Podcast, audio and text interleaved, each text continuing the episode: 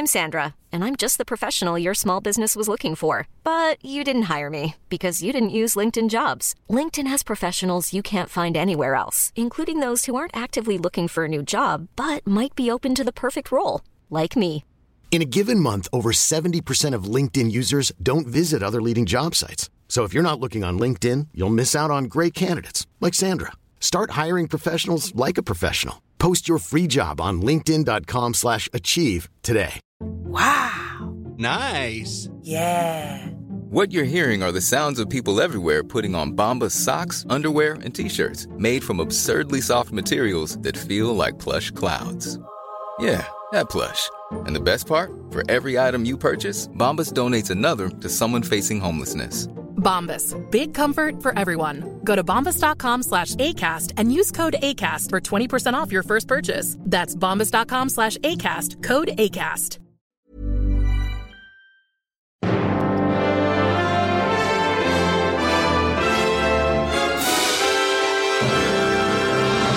Ah, yes, that signifies another sit around a table and have a conversation kind of episode of Film Sack. That's right. This is Film Sack, a discussion episode with me, Scott Johnson. We got over there uh, one Brian Dunaway, one Brian Ibbott, and of Oh, course hi. one Brandy, Brandy, Randy Jordan. Hi, Brandy Jordan. Brandy Jordan. Brian, Brian, Brian, and Brandy. Bra- Just one day ago, you were a year younger. It's good to have you in the future. I know. Yeah. Well, every everyone is older right now than they were a minute ago. So. Oh my gosh! Don't don't remind me. If, Uh, if they might be giants taught us nothing, they at least taught us that. That's true. They taught every us. picture, every picture of you is a picture of you when you were younger. Yeah, that's true. Good but the good news, leave time. the good news for the use home, AI. yeah, exactly.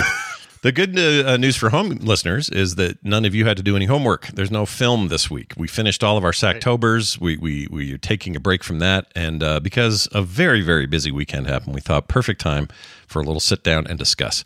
So we're going to do that, and what we're going to talk about today is interesting. It's going to be about directors and their sometimes lopsided efforts. In other words, I'll give you an example that nobody nobody put in the list, so I assume no one's going to bring them up. We may talk about them anyway, but uh, Sonnenberg was it Sonnenberg?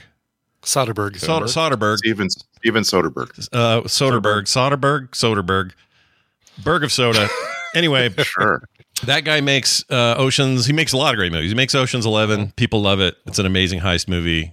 Redefines the genre. People are stoked. Twelve, Not so much. a kind of Yeah. a bummer. Back to form in, in 13, but still, you know, 12's a real bummer.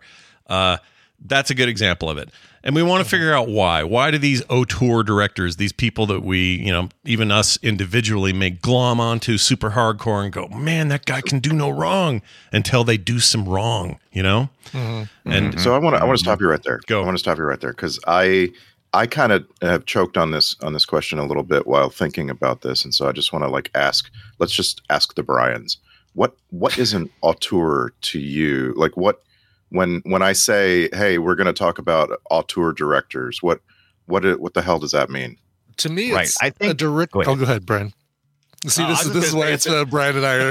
Yeah, right, right. Fight. They got the Look at that. Fight. like, okay. oh no, after you. Oh no, sir, after you. round one. All right, I'll do it. I'll do it. Look, Yeah, yeah, okay. you do it. so auteur is usually when I think of it in the way that we apply it, it's a young director who's blazing some new ground, right? A unique look into what uh, directing and that particular flavor and taste that they deliver. That's what I think of when I think of auteur. Okay. Right, I, What you think? I don't necessarily break it down as uh, by age. I say someone who has just achieved master in their craft of uh, There you go. of directing, like Mastercraft. you know, like uh, Oh. like uh, are they a sponsor by the way? Mastercraft. no, it's Masterclass. Anyway, um, uh, like someone like Spielberg can still be considered an auteur, in my opinion, because Mm-hmm. he's he's established himself. He's he's a pioneer or a maybe not necessarily a pioneer, but a an, an easily agreed upon um, master in the field, Okay. and that's Right. that's why I'd say auteur or why I'd say auteur.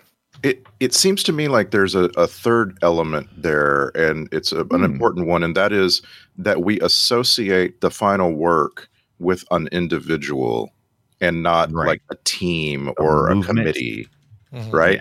Yeah. Mm. Yeah, I could see So, like, that. we- I mean, we, you we could say say auteur.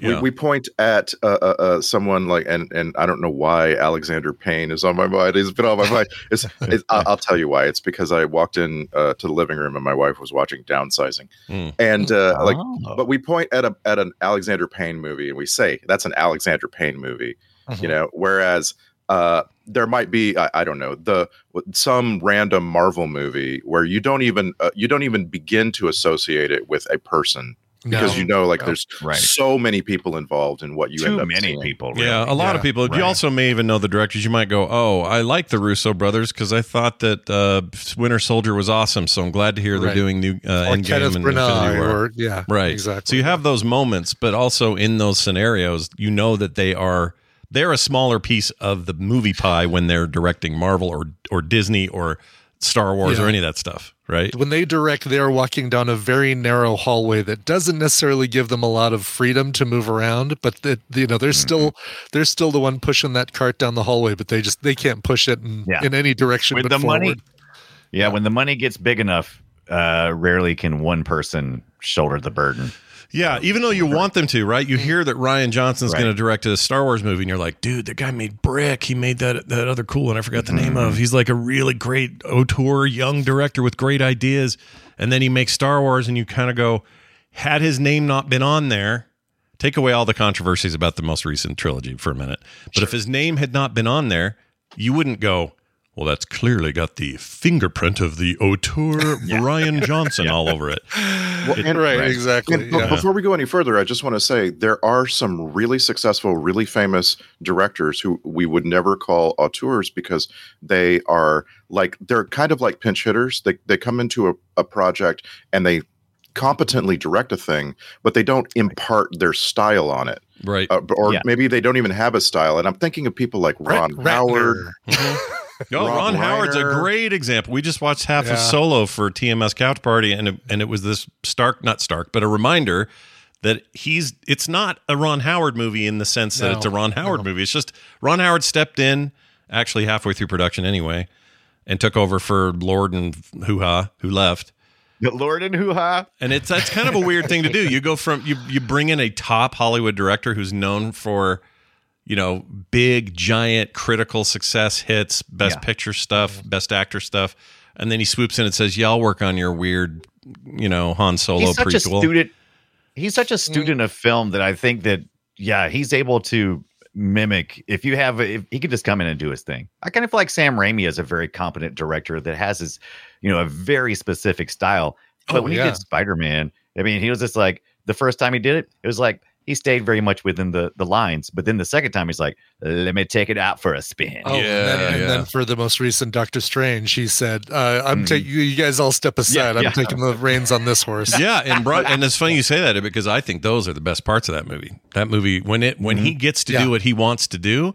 I mean, yes, it takes it away uh, from a happy-go-lucky Marvel film into Sure. kind of a darker take like he's known for, but at least it feels like I'm getting his auteurness is, is sticking out a Right. little bit. Mhm, right. mhm. And I like sticking it. out. So I, I just want I want to assert, and I could be totally wrong here, but I'll bet you that there's a huge percentage of people who like movies and go to see movies and they know their favorite stuff. Yeah. Who, if you went to them and said, "Hey, who's the what's the name of the director who directed Witness and Dead Poet Society and The Truman Show and Master and Commander?" They could not name him. No, and it's just I because can, but they can't. Yeah, they 'Cause I they're, love they're Peter not Weir. going to. Peter Weir's one of my favorite directors of all time, and and it's a bummer that people don't. But uh, you know, like he's more of a, but he's more like a fully cooked turkey dinner as opposed to somebody who's just really good at hot dogs or something. And by that, I just mean, you know, if Peter Weir's involved, it's going to be big, thick, epic, respected, amazing. But there is You're nothing not about gonna his see a popcorn flick with uh, Peter Weir. Exactly. But you're also not going to see, you know, it's not going to be like Tarantino, where his his No. style is really obvious. Um, Right, and, and, and so you like Peter Weir isn't um, writing the film and isn't editing the film and so on and so on. That's just that, that's all we're trying to say. Yeah, if first. anything, his job is to kind in Yeah. and make it all better than it was going to be in the first place. That's what he does good. He comes in and says, "Truman Show, check it out. Look what I can do." Yeah. He, um, which sounds I- like a dumb to- thing on paper, totally worked on screen. That guy is a genius. Love him. Yeah. But uh, Randy's point about uh, you know to, to go see a style, it's because you know you see the trailer and you're just like, oh yeah, I want to go see that movie, but not actually attaching a director to it. And I always say his name wrong, so correct me if I correct me, please. Dennis uh, Villeneuve, however you say his stupid name. Denis Villeneuve. Villeneuve. I think it's Villeneuve, Denis too. It's Dune. Denis Villeneuve. Denis, it probably is. Uh, that- that's not the point. The point is, if you see a trailer for Arrival or Dune or Blade Runner 2049, any of those kind of movies, Yeah. you're going to have a very particular flavor. You're not necessarily going to attach it to that director unless you're like us who who love directors. But, you know, if, if this the general public, you would definitely go see it for the, the feeling or the mood of it. Sure, Mhm. but then Mario even but so even good. even then, like even though I have kind of that relationship with Peter Weir films, you tell me he's making something new, I get really excited. He also made the Mosquito Coast, which I think is kind of terrible. That's not a good movie. No. That came out in 80, 86, not the TV one that was recent, but the Mosquito right, Coast the movie with Harrison, Harrison Ford. Ford, Uh, right? Yeah. Mosquito Coast. I didn't that yeah, I, very I good. It saw it of then, and I was expecting something. I was expecting something more Harrison Fordy, you know, Mm-hmm. like because we'd gotten some Indiana Jones, we'd of course gotten Han Solo and stuff like that. And I thought, all right, cool, more Harrison Ford. Oh, this is not the Harrison Ford I want, and I think No. that might have soured me on the whole experience. So Yeah. there's a downside to being an auteur, and that is if you're an auteur, people can point at your worst movie and say that's all your fault. Whereas with Peter Weir here, you might you might say, you know what? I'll bet the studio screwed somebody on that or something, right? Uh, That was just a ter- that was a terrible script. No one could have saved it. You Yeah, know that's, that a, kind that's of. a fair point. We tend to blame other things when stuff doesn't work, and instead of the director, what, what was that? We all saw um, that Michael Douglas uh, Ridley Scott movie. What was that called? We saw it recently-ish, last within the last Um, year.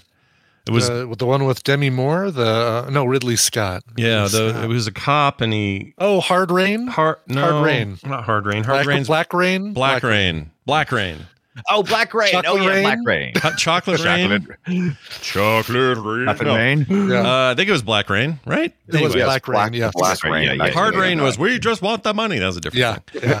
Um, he he that movie is could be anybody made it.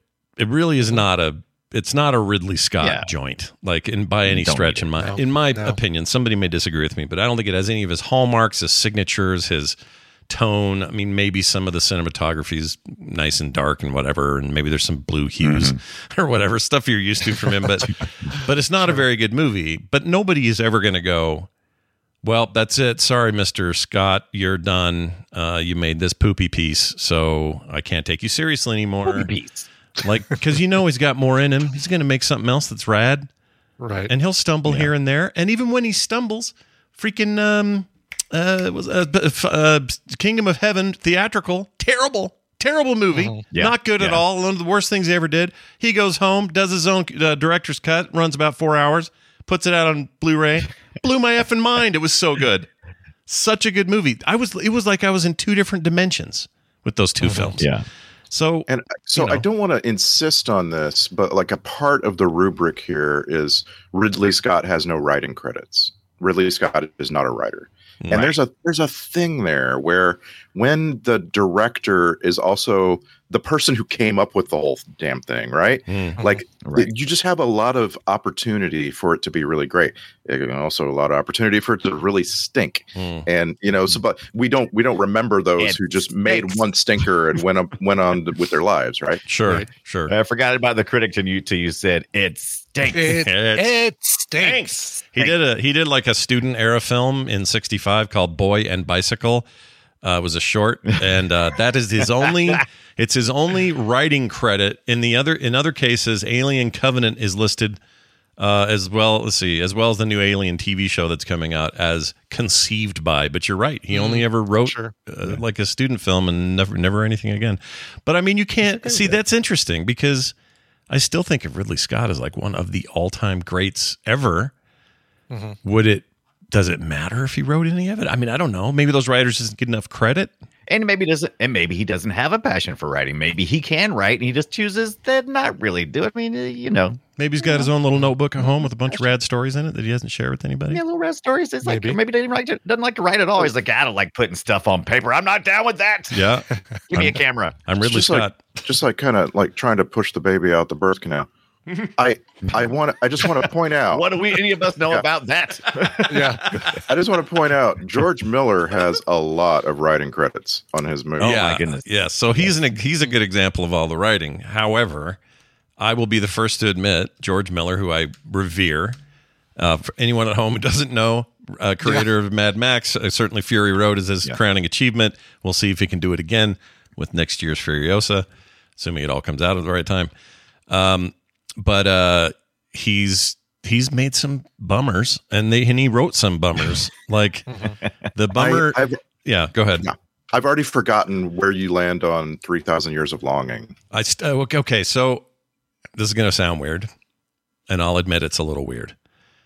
I have not seen it yet, and the reason I haven't watched it yet, you'd think as a rabid fan, I'd be all up in it, and in theory, I am. I'm afraid to watch it, and the reason I'm afraid to watch it is I don't, I don't want to be. I mean, the, the re- I didn't even pay attention to the reviews. I don't know where it landed critically. I don't know. I don't dare go in there because I don't want a happy feet to this business. I don't want to find out it's bad. Mm. Mm-hmm. and then, I, I, I, I totally understand that. And I think a lot of uh, like filmophiles are the same. Like you freaking love Christopher Nolan and you've heard, you know, Tenet is coming out and there are some mixed reviews. Like, oh, mm-hmm. it, it was hard. Mm-hmm. People had were dragged to see Tenet like months after it came out, right? yeah, the Yeah, Tenet was I still haven't weird. seen it. You still, oh, But you, I still you should. I still enjoyed Tenet. I still wouldn't say it's Nolan's worst. I think. I think what do you that- think's his worst? I think it is his worst. But what do you? You do you really? the? I uh, I know this is probably going to be controversial. I liked Insomnia a lot less than I liked Tenet. oh, interesting. Oh, interesting. That is controversial. I, I, I, it's important to say here, though, we're talking about this is this is like the worst of his work is still better than many people's best work. So I liked Tenet, Sure. but if I'm making a list, it yeah, ends you're up putting near you're the bottom. putting a Tenet above or below uh, Insomnia. It felt a little just throw a little throwaway. Maybe it was you know you can't take the pandemic out of that equation. It was hard to Yeah. with everything Mm-hmm. going around it and them trying to force it in the theaters and it wasn't working and they had to figure out what to do and he he was fighting the studios and all that stuff.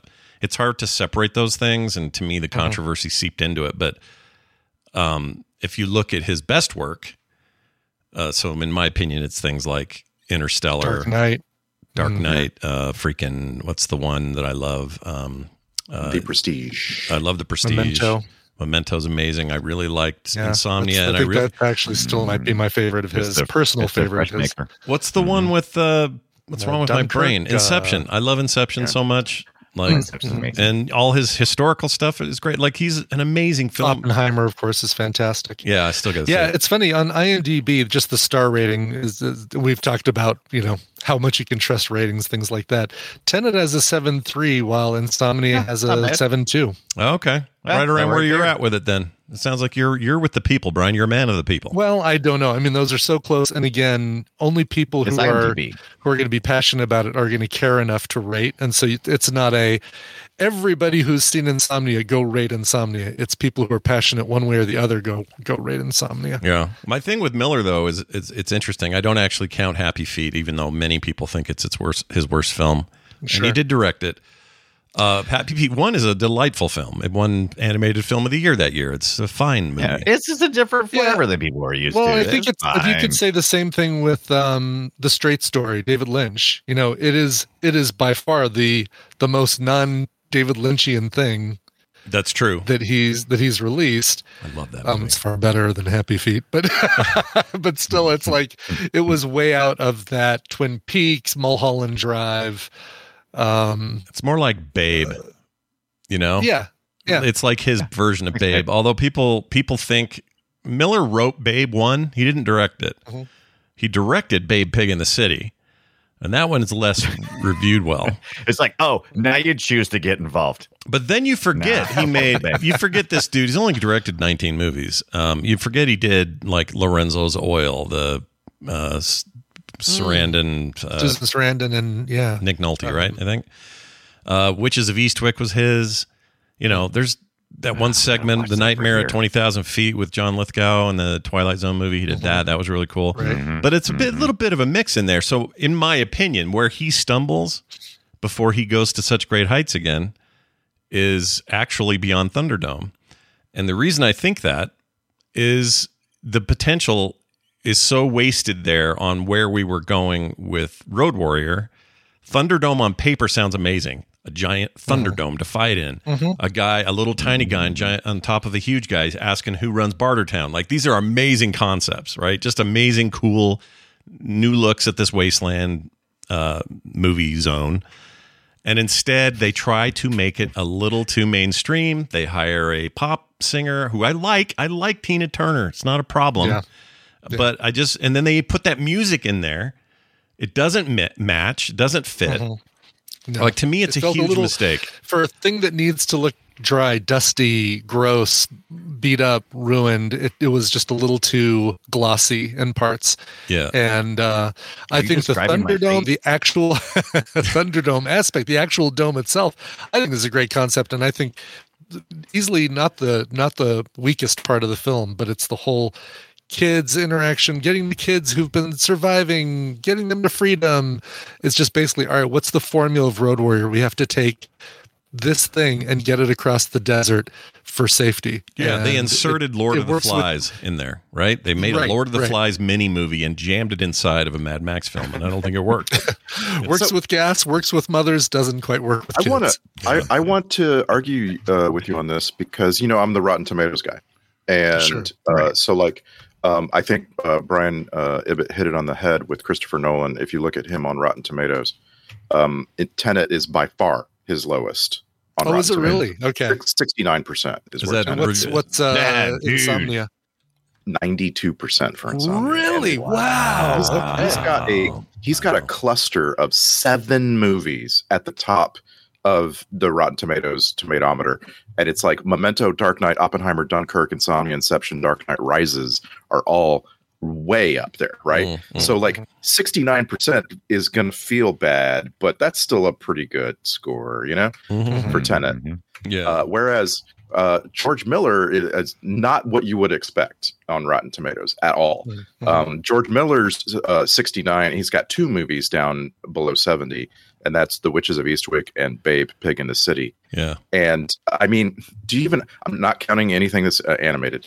Do, do you like? uh Do you want to? You want to even count Babe, Pig in the City? Like it's a. I don't know. I like But- Babe Pig in the City personally, but I also know that that's considered the lesser of the two movies. And also, he just had this weird, like, I'm going to make kids' movies for a decade moment, right? Which fine, it's great, whatever. I think ba- Babe in particular is very is a very poetic, interesting thing, and it's not what it's not just pure. Hey, here's a kids' movie with talking animals in it. There's more to it than that.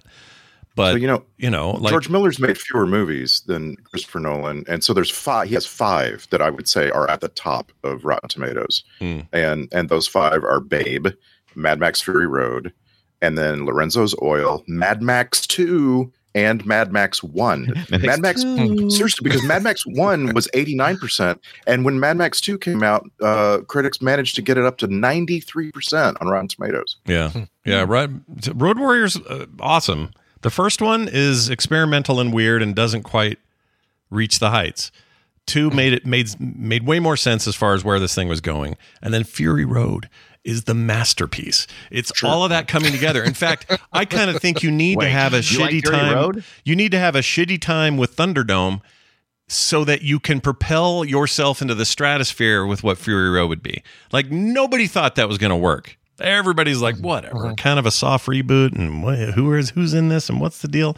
Ends up being one of the most cinematically challenging, interesting things ever made.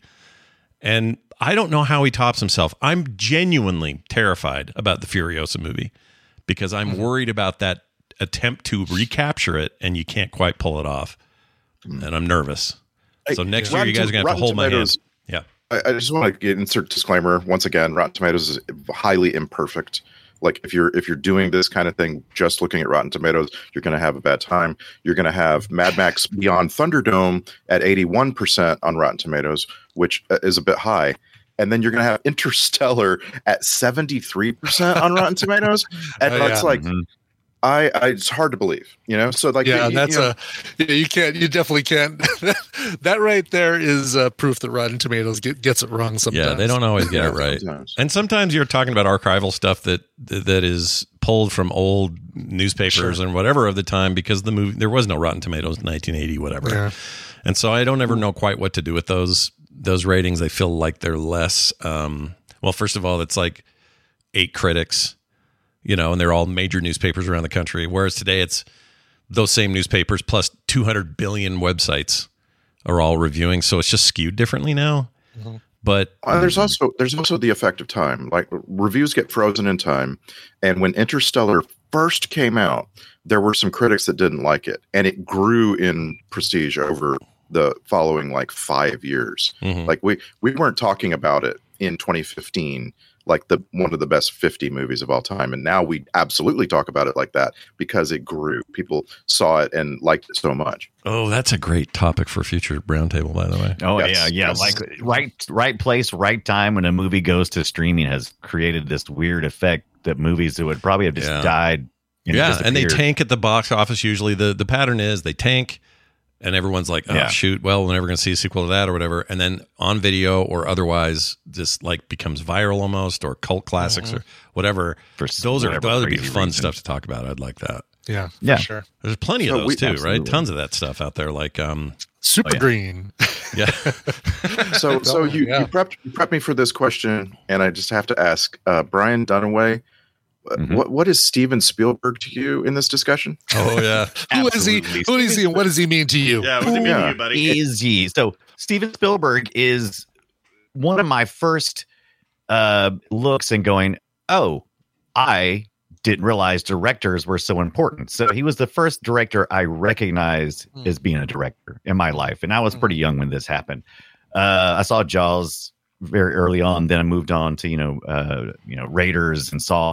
Uh, I didn't see Close Encounters until later, but I saw E.T. the tre- extraterrestrial, and I was like, "What is this thing that is speaking to me so clearly that uh, I feel like I want more?" And so I sought out more Stephen King things. At the time, there wasn't a lot to watch because you know what was there like uh, that movie, TV movie Duel. Oh, Steven, Uh, you mean Steven Spielberg? You said Stephen King. You don't mean King. You mean Oh, did I say Stephen King? You did. Apologies. The two Stevens who are very influential because one of my favorite writers is Stephen King. Yeah. Apologies, you're right. It Yeah, is. yeah. You know, Stephen Stephen King is a director, bad idea. Steven Yeah. Spielberg as a director, great idea. Sure, Great idea. sure. So, uh, except yeah, when you ever make since stinkers Except what? okay, so yes, let's let's flip it to the other side when Steven Spielberg makes stinkers. Now, listening to Scott made me realize, oh, I think the real problem is, of course, and I've recognized this before, is my expectations. When when a director goes along for a certain amount of time and then they decide, well, I want to explore because they're human. They want to they want to do something outside of what may have brought them success. Uh, in the case of you know like Babe, we just talked about. Well, Steven Spielberg, in my opinion, when he decided to get more into the at the time more modern sci-fi stuff like artificial intelligence uh and then he moved on to minority report i did not feel like that was things i didn't feel like things i didn't feel like those were uh indicative of what spielberg had taught me was important in movies because he was exploring a lot of things Well, would you would you when It you say taught you flavor. important? You mean just this was a genre you weren't used to from him? Because he did a lot of science fiction before this, like Oh, E.T. and yeah, you know. he did, but not like these. Mm. These were these were serious. I like like you know, Close Encounters of the Third Kind. That's a science fiction movie, but it mostly deals with the individuals.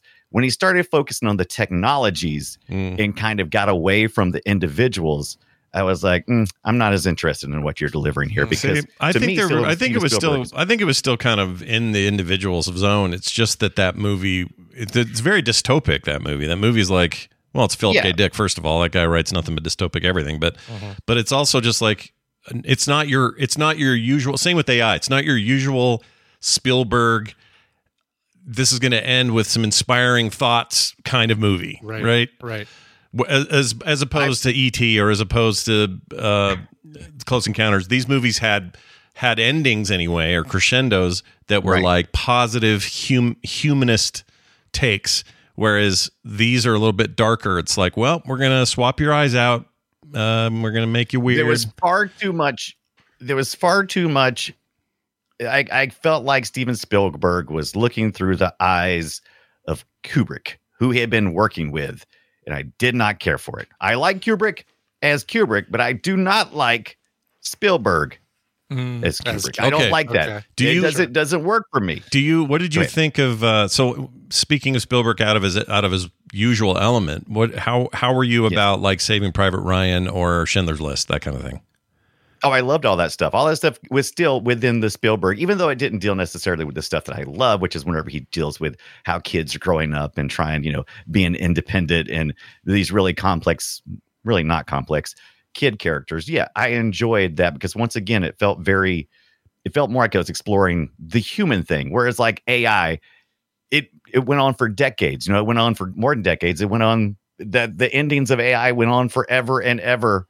And I was like, I just can't. Yeah. I don't feel grounded. I I, don't feel love that. grounded in it. See, I'm I don't know why know. I'm so opposite of you, and, and, and maybe anybody could have made it. This isn't even a Spielberg thing for me. It's that, and maybe that's your Well, I point like too. those kind of stories. I actually like those kind of stories. We talked about Prometheus and all these other things that Ridley Scott does, and I love like I love all of that kind of story. I just didn't like Steven uh, Spielberg doing it for some reason. It didn't fit in. Now, once again, I don't think necessarily a bad thing, but I don't think a lot of people go, "Oh, Minority Report, that's definitely my favorite Steven Spielberg film." I don't hmm. think anybody does that. Does I think anybody do it's that? up there. that- It's Not- up there for any of the me. Four of us, but it's it's, up it- there. it's up not- there, like in the I don't know. I'd put it in the top ten. Probably. Would you put it above the color purple? Yeah, you forgot he did that, didn't you? No, I remember that. the Color Purple. Color Purple's amazing. Color purple is like the first Yeah. thing he did that was like a I'm big gonna if I thing. start if I start naming like the 50 or 60 so films that Spielberg did, you're gonna find that Minority Report slides down pretty quick. So Mm. yes, Pretty but quick. but I, I want to play a quick impromptu game with you guys. So I'm Okay. looking Yes. at the, his bottom three rated films, and so I'm going to start with Scott, and Scott's going to try to name the bottom three. And if you get if you make a mistake, we're going to go to Brian Ibbott.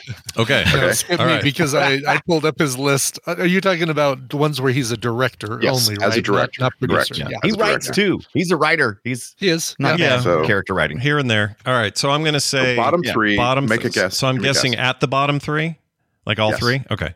Yes, just one movie. Name a name a movie that's in his bottom three. All right. Uh, I'm going to go ahead and say that uh, Crystal Skull better be there.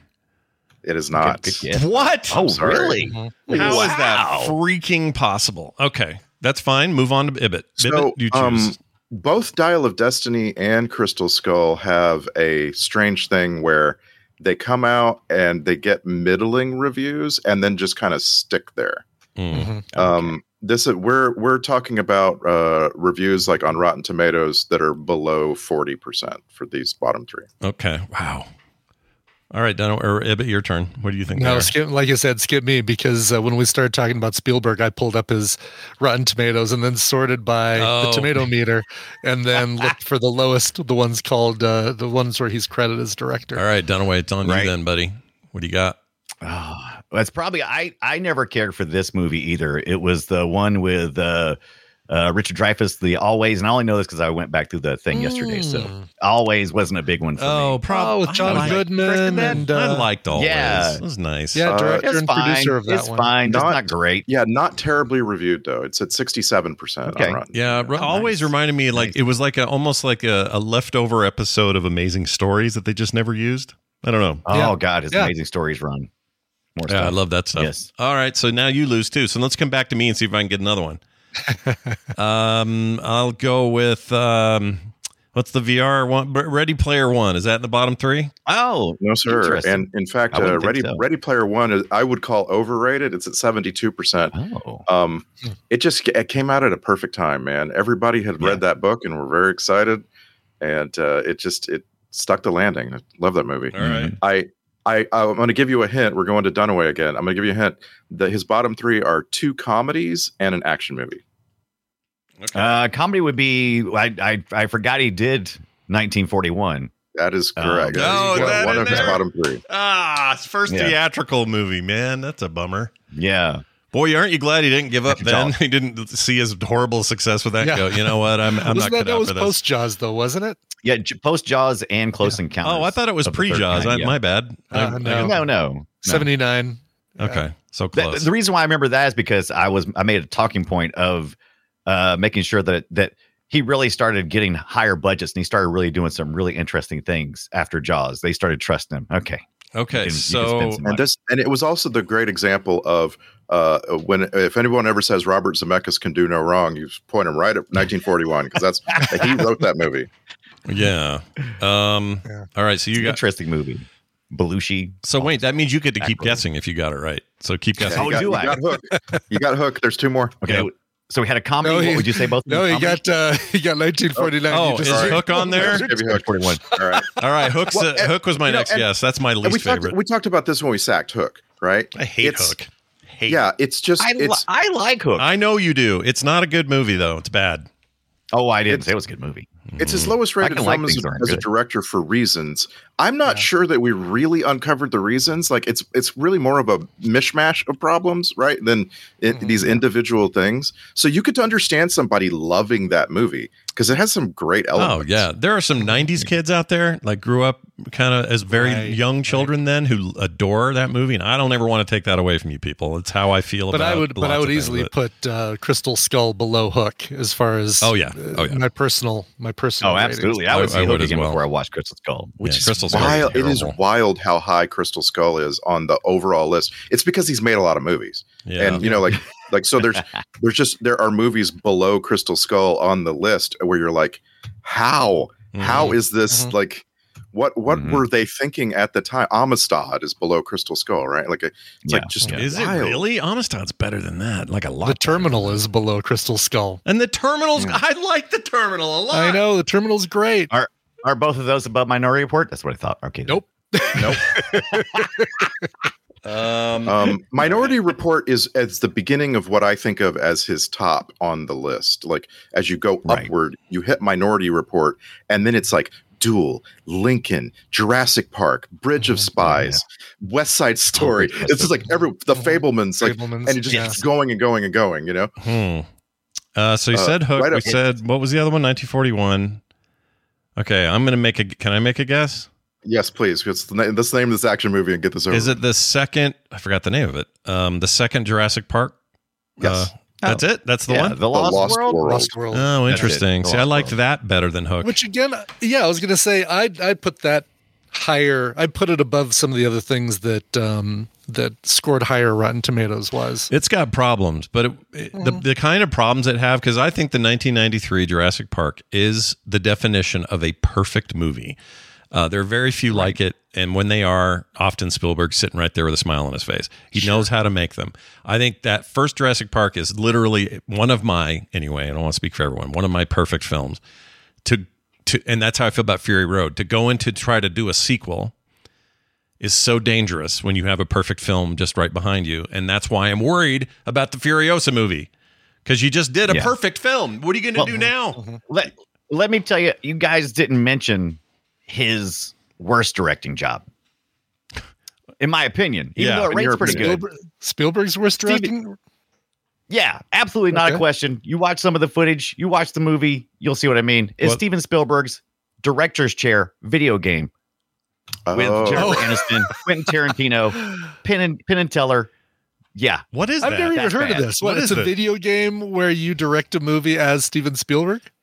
Right. You make the choices. Right. I just posted in the uh in the in the Discord server. But yeah, this uh very nineties. Um, and you get to make choices. So it's he's made a video game and you get to choose different scenes and which way they go and how you want Quentin Tarantino to play because he's playing as uh, he is playing as someone who is going is going to the electric chair, and Jennifer Aniston is his girlfriend trying to get him out of it. And Penn and Teller are the guys who set him up. Why? Why So, is yeah. Jennifer Aniston, Quentin Tarantino? Oh my gosh, Barry Corbin. What is this? I've never it even is heard amazing. of this. We're going to Why would you have this Quentin Tarantino as an actor in this? I mean, he, I know he's he's acted, but why would you have him be an actor in this game? Like, Well, he's two years. He's so the this first is thing you see. this is two years after Pulp Fiction. I don't. So where is he professionally? Maybe he's just so stoked to be there. I don't know. This Yeah, I've is never heard of this shit. This is weird. no, Was it like a Yeah, PC? we're definitely going to cover this on another podcast we do. So it's like a multimedia game, like a. Uh, It is. It's, night it's trap? a choice. it's basically that. It's 1990. It's 1996. So we're we're getting big into the you know the full motion video stuff, and you make choices as a director to end up with a good. Uh, good cut of a movie. You're, you're, you'll choose how Quentin Tar- Tarantino reacts, whether he's com- comical or if he's more serious. It's a really interesting, and there's actually an online version of this. Someone is trying to resurrect this thing. Hmm. Uh, let me. I'll try to find if I can Oh, find a link on that. Kind of give you a flavor taste of what the game is like. fascinating, dude. That's crazy to me. All right. What is I'll have that to- rate on Rotten Tomatoes, Randy? We should check that shit out. I I don't I have no idea. I don't even I- think I it know. shows up. Yeah, Doesn't exist, Brian. Absolutely I- yeah. wild. Well, I would appreciate uh, a moment to talk about Alexander Payne. Do because, it. Uh, this all comes from the fact where we're like we're this entire episode comes from the fact that there's an Alexander Payne movie coming out on Friday. What is what is called, it? This Yeah. called The Holdovers. Oh, the holdovers, right? Yeah. Okay. Uh, Giamatti. That's yes, right. yes, yes. So his favorite, like his favorite person to put in the movie. Well, he- tell, And- tell me he's bringing MC Gainey back to put his wiener on the window. tell me that's That guy's happening. still How did I know that was coming up? What choice did you have? Sorry, go ahead. Can tell tell us more about I- this. I, I'm sorry to say, I, I, I don't think MC Gainey is in this movie. I don't know anyone else in the movie. Um, their their names are Carrie Preston, Brad, Brady Hepner, uh, Da'Vine Joy Randolph. But um, Alexander Payne is my best example of a current current working auteur because he goes and he writes these movies he directs them he has a very particular style. He you know you, he's clearly involved in the casting and the editing and the sound design and so on like he, he's really all over the movies. And what happens when someone is really good as that is you get a movie like sideways and sideways is spectacular like a- a- and it's very simple right? It ju- mm-hmm. like you just point a camera at people and and I hope hope you have a good script and it and it does. It's a you know mm-hmm. it's such a good script. Do you guys have a And- favorite? Uh, is that your favorite then of his Alexander Payne movies? Just curious.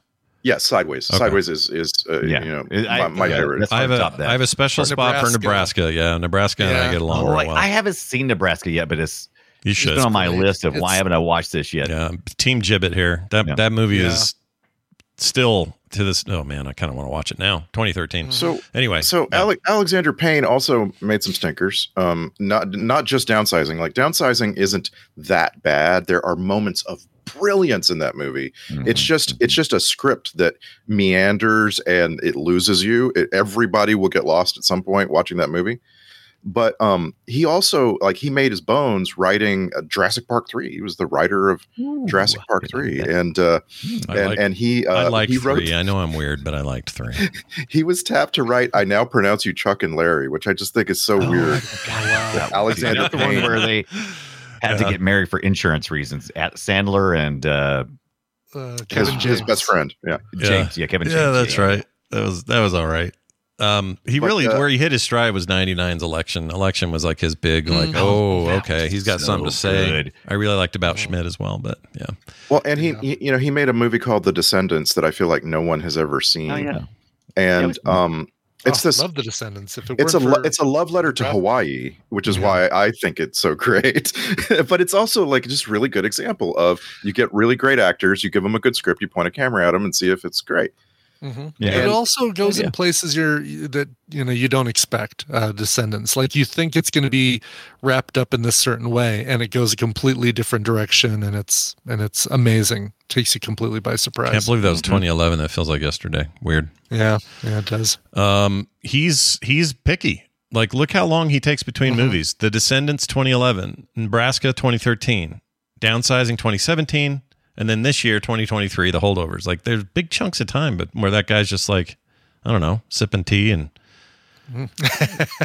Smart. you know finding hose. I don't know what he does. I don't know what he's that guy's up He's to. but he's he's managed to stay out of the grinder that is Hollywood, right? That's that's good. maybe. I mean, mm-hmm. I I, He's I more hope like so. the slicer. He has epic hair, which my hair would. yeah do he does Yeah. Gosh dang it! I wish I, my hair, as I get older and it gets grayer, it also gets thinner. Nope, Alexander Payne's over there with a bush of hair up there. all right exactly Good And, lord! you know, he's just he's just one of many. Like we could we could do a whole second. Maybe we will. Maybe someday we'll do another like a part two on this discussion because like we haven't even touched on Luc Besson. Like that's a right that's a the Oh, whole yeah. discussion himself. Almost favorite. yeah, Um, we we have many times talked about M Night Shyamalan, but he is definitely he definitely belongs in a discussion about uh, about auteurs and their failures. that's a and that's a tough one because you know unlike some of the ones that we've been talking about that have um, a majority of their Decades. work really loved and appreciated and one Yeah. or two failures for poor poor M Night Shyamalan is uh, you know one or two brilliant like you know regarded as super super high quality He had and a really good run for a minute. yeah, yeah Yeah. yeah. It's weird. I Um, still you like know what? most of his movies, but Do you know what I've noticed though? This is what's this is a little weird. Almost every major director we've talked about, with the exception of Payne and uh, Ridley Scott, um, one common actor throughout all of this, Bruce Willis is in everybody's shit.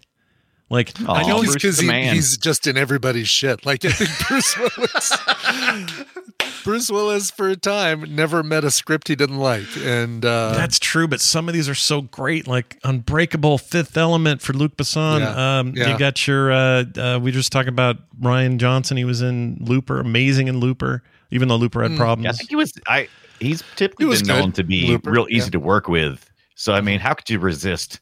Oh, I. actor to The rumor was he was hard to work right? with. That's what I always it heard. was Oh, I- it was later on, like during when he was on Friends. Apparently, he was very difficult Right. to work with. Yeah. Interesting. Big pain in the ass. Although, who knows how much of that now that we know so much more about what he was going through at the time, how much of that was him struggling with you know early onset Right. uh, Alzheimer's or dementia or whatever, that um, it just came across as man, he is real stuck up, doesn't talk to anyone kind of bastard. yeah, that could have gotten. That, that could have been worse because I mean it's hard to say we don't know but I, that's probably true if I had to guess you always hear about that with people prior to their actual symptoms manifesting they get real grumpy and and they they get mad about the way they're feeling ins- instead of I don't know what else you would do I'd be mad Mhm. I'd be Mhm. pissed Oh, I would yeah. be too. Oh, so frustrated, man. emotional, right? Absolutely. yeah, he just That's one of the we things never they even- tell you yeah uh, when you're dealing with somebody who has dementia. You have to be. They, they easily get frustrated because Yeah. it's frustrating. Well, yeah, right? it's frustrating as hell. frustrated. Imagine, imagine sitting here at this meeting, you know, at our little show here, and then suddenly Yeah. one of us is like, "Who are you? Why am I here?" Like, Yeah. Right. Imagine imagine what we do, which is we can't remember an actor's name. Now imagine it, you can't remember the co-host name. Yeah. That, Goes that takes exactly. it to a different level. yeah, Right. whole different level, and it couldn't be more frustrating. And and whether like Mm-hmm. it or not, the world is disc- is set to discriminate against that kind of thing, Oh, even if they don't mean to. You're you're you become less good at being a person, or you get become less good at communicating. And people push you to the side, whether you know you're doing it or not. It makes me very sad. This is a weird way to end our episode, but here we are. Here we are ending. I know, right? I think I can I think I can bring it around because the overall topic of these individuals who end up being like almost solely responsible for the outcome of film can also apply to some actors. There are actors where we look back at their career and there are certain movies where we just go that was a Bruce Willis movie. And you know there was a writer and a director and so on, Mhm, but uh, sure. that was a Bruce Willis movie Mhm. and uh, you know like that's i think that's a really interesting again maybe a part two Hmm. but there's this really interesting thing where it, you don't have to be the writer and the director to dominate what we feel we we saw Right. you know Mhm. um like I, I whenever whenever mel gibson comes up because it's such a fraught subject with mel gibson i always think of the movie payback because i can't Oh, really I can't really so imagine that it had a director. you know, it's just like Mel Gibson just he chews up every part of Yeah. that movie. Mhm. What, Mel Gibson did direct that himself? I thought he directed, Huh? written it, and uh, starred in it. No, not how that just the star part. Yeah. You know, that's that's how it feels. You know, Oh, that movie rocks. We got to watch that on here. Yeah. I love that Yeah. movie so much. Uh, well, all right. Well, there you go. Uh, it's a fun discussion. I think people at home are going to have some thoughts. So please send those in, filmsack at gmail.com, or you can text us your thoughts or voicemail them to 801 471 0462. Do we know what we're doing for our movie next week? I don't even know. Is it on the list? we're gonna watch Yeah, Slacker. Slacker. So Slacker is still it did not disappear in the time. correct, So- yeah. Okay, good. H- H- HBO Max, Max, sorry, Max is apparently still in an expansion uh, season.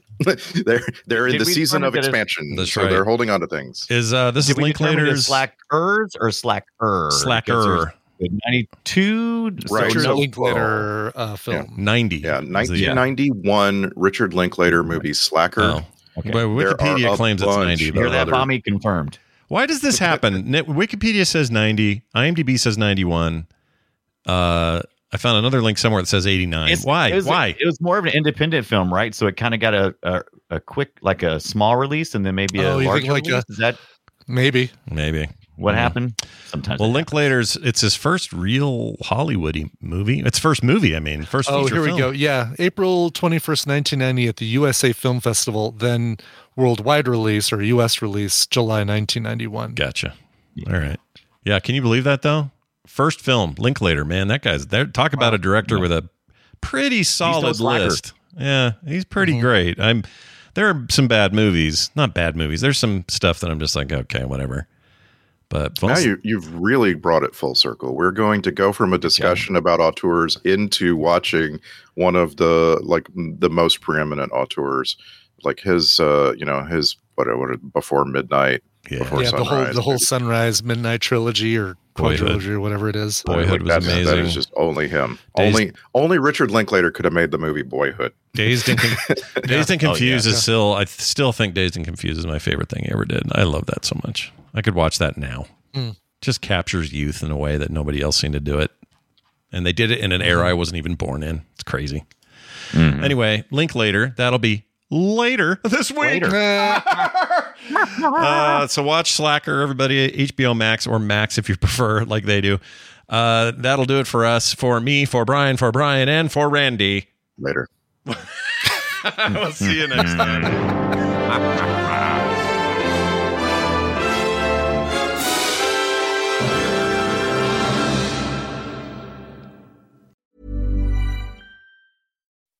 When you make decisions for your company, you look for the no brainers. If you have a lot of mailing to do, stamps.com is the ultimate no brainer. Use the stamps.com mobile app to mail everything you need to keep your business running with up to 89% off USPS and UPS. Make the same no brainer decision as over 1 million other businesses with stamps.com. Use code PROGRAM for a special offer. That's stamps.com code PROGRAM.